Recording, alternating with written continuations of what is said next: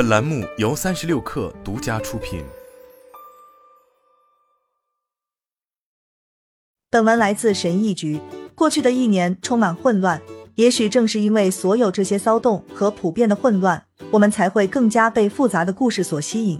那些奇怪、滑稽、经常令人不安的虚构小说，以及细致入微、探索性强的非虚构小说，在二零二二年，下面这些小说、短篇故事和非虚构类书籍让我们印象深刻。希望它能帮助你找到下一本好书。一好妈妈学校这本杰西·敏陈的处女作，并不是一本家庭家务手册。也不是那种可能会使整理工作看起来像是一件吸引人的事的书。然而，当我在一个下雪天的夜晚读这本书时，我一再放下它，去做那些通常被忽略的家务。盘子闪闪发光，枕头整齐蓬松，每只袜子都有它的另一半。这本书是一部反乌托邦惊悚小说，富有创造性，扣人心弦。作者讲述了一个现代母亲的育儿故事。单亲妈妈弗里达留在照顾年幼的女儿哈利特时犯了一个育儿错误。很快，哈利特被从她身边带走，而弗里达则被送到学校，教她成为一个好妈妈。二，《宁静之海》，艾米丽·圣约翰·曼德尔的《宁静之海》是他轰动一时的小说。十一号车站和玻璃旅馆 The Glass Hotel 的续集，是一个漫谈的故事，在前几部小说的基础上循环，将它们分割，重新排列成一个令人眼花缭乱、充满渴望的故事。如果曼德尔是一位音乐家，这将是一张从早期歌曲中取样而成的专辑。过去不仅仅是序幕，它也是现在和未来。随着情节跨越几个世纪，一个名叫加斯帕迪的时间旅行者试图弄清楚宇宙是否是一个模拟。尽管《宁静之海》的故事背景主要发生在未来，并带有科幻色彩，但他提出了关于我们如何创造意义的老问题。这是一本很棒的书。三，Land。一名被指派监视难民团体的新手警察，试图弄清楚这些难民是否被诬陷为恐怖主义分子，以及真正的凶手潜伏在哪里。从技术上讲，这是对大卫·马斯格雷夫的《Land》情节的准确描述。听起来像是一部烂书，对吧？但从第一页开始，《Land》就在做一些更奇怪的事情，抛弃了线性叙事，把故事设定在另一个宇宙中的英国，在那里你可能会因为损坏了会说话的牙刷而惹上警察。与此同时，警方测试了一个人工智能系统，该系统既可以指控某人犯罪，也可以去暗杀他们。这听起来像是菲利普·迪克 （Philip K. Dick） 的模仿作品，但马斯格雷夫的处女作比他所借用的套路更有野心。这是一部原创的、引人注目的文学科幻作品。四，陌生的自己、不安的心灵和造就我们的故事。瑞秋·阿维夫六岁的时候就不爱吃东西了，不久之后，他就因厌食症住院了。医生很困惑，从未见过一个这么小的孩子患上饮食失调症。虽然阿维夫很快就完全康复了，但他对疾病和健康之间的边界产生了终生的兴趣。在《陌生的自己、不安的心灵和造就我们的故事》一书中，阿维夫怀疑自己是否真的患有厌食症，或者这段经历是否过于草率的病理化了。通过研究他自己的经历以及其他四个有不寻常心理健康问题的人，阿维夫反对任何一种心理的大统一理论。陌生的自己、不安的心灵和造就我们的故事，是对这种理解真空的一种审视。当没有容易理解的故事来解释你头脑中发生的事情时，当弗洛伊德药物和其他一切都失效时，会发生什么？这本书没有提供简单的答案，但引发了引人入胜的问题。五。鲸鱼的价值，绿色资本主义的幻想。一头鲸鱼值多少钱？这似乎是一个荒谬的问题。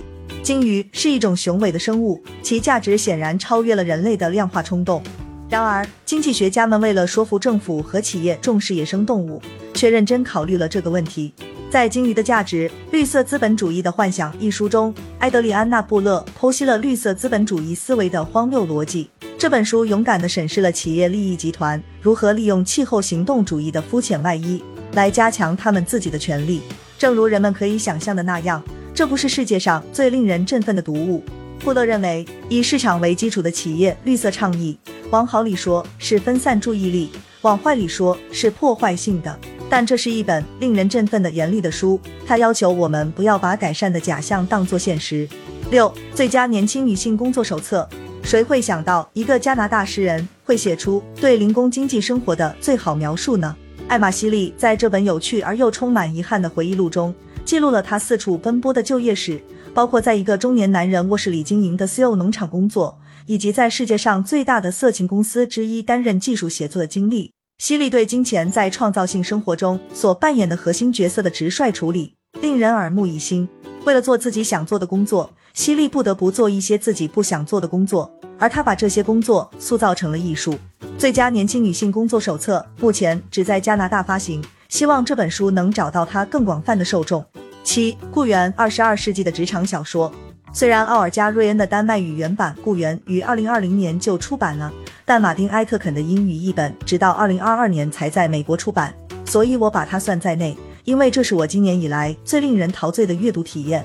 瑞恩以催眠式的方式讲述了一个前往外星大陆的错误旅程，让我想起了杰夫·范德米尔的《湮灭》。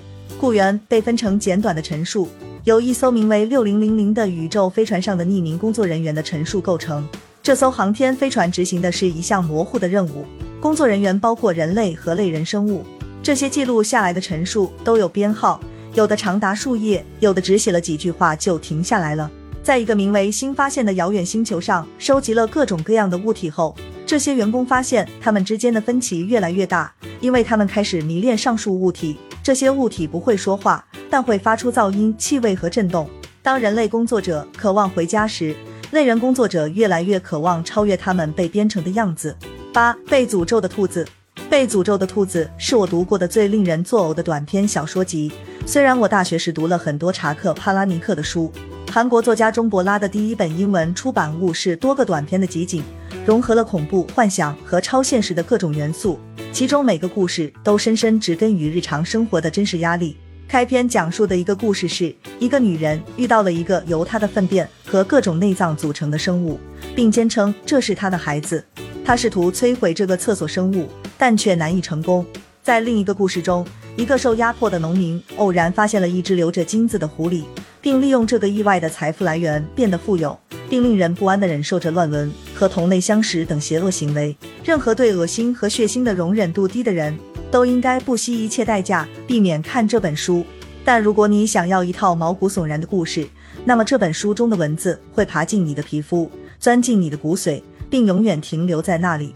九，血液中的震颤。这本关于测谎仪的发明和腐败的真实犯罪故事非常好，节奏快、优雅而有趣，我必须把它列入我的年终清单。血液中的震颤可以说是法庭惊悚片，也可以说是通俗历史，总是引人入胜。故事讲述的是雄心勃勃的加州伯克利警察局长奥古斯特·沃尔默鼓励知识分子雇员约翰·拉森创造测谎仪，然后他无视拉森对该机器被肆意采用的担忧。反而支持拉森能言善辩的共同发明者莱昂纳德·基勒，因为他确保全国的警察部门都能开始使用这台机器。任何等待大卫·格兰的下一本书问世的人都应该去读读《血液中的震颤》。一零实质灭绝，世界上最稀有的食物，以及我们为什么需要拯救它们。英国广播公司记者丹·萨拉迪诺的《实质灭绝》一书，既令人愉快又令人忧郁，是那种能让人尝试新食物的阅读材料。该书通过一系列来自世界各地的案例研究，为增加生物多样性提出了有说服力的、充满激情的论证。从澳大利亚几乎失传的快茎植物 Murnum 到法罗群岛小屋里发酵的羊肉，《实质灭绝》是一部游记，其中注入了对这个星球上发现的各种各样的食物的敬畏之情。不知何故，这些食物从来都不让人觉得是山珍海味，反而让人感觉时间紧迫。一一，Doctor No。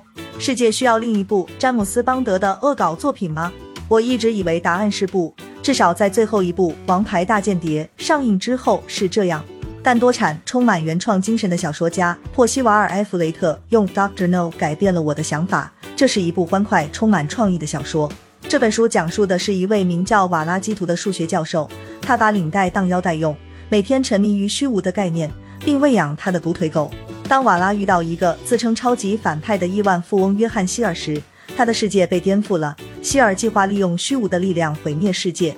作为库尔特·冯内古特的继承者，埃弗雷特在自己的作品中注入了一种具有感染力的玩味感。这种玩味使阅读数百页关于虚无内容的作品成为一种享受，而不是一种苦差事。对 Doctor No 要妥妥的 say yes。十二，光有多远？十个海洋生物的生活。我想，我第一次成为萨布丽娜·英布勒的粉丝，是在《纽约时报》上读到她的科学文章时，尤其是一篇关于鳗鱼的故事。英布勒的处女作散文集《光有多远》不仅是一部关于海洋生物学的生动散文，也是一本亲密、体贴、感人的回忆录。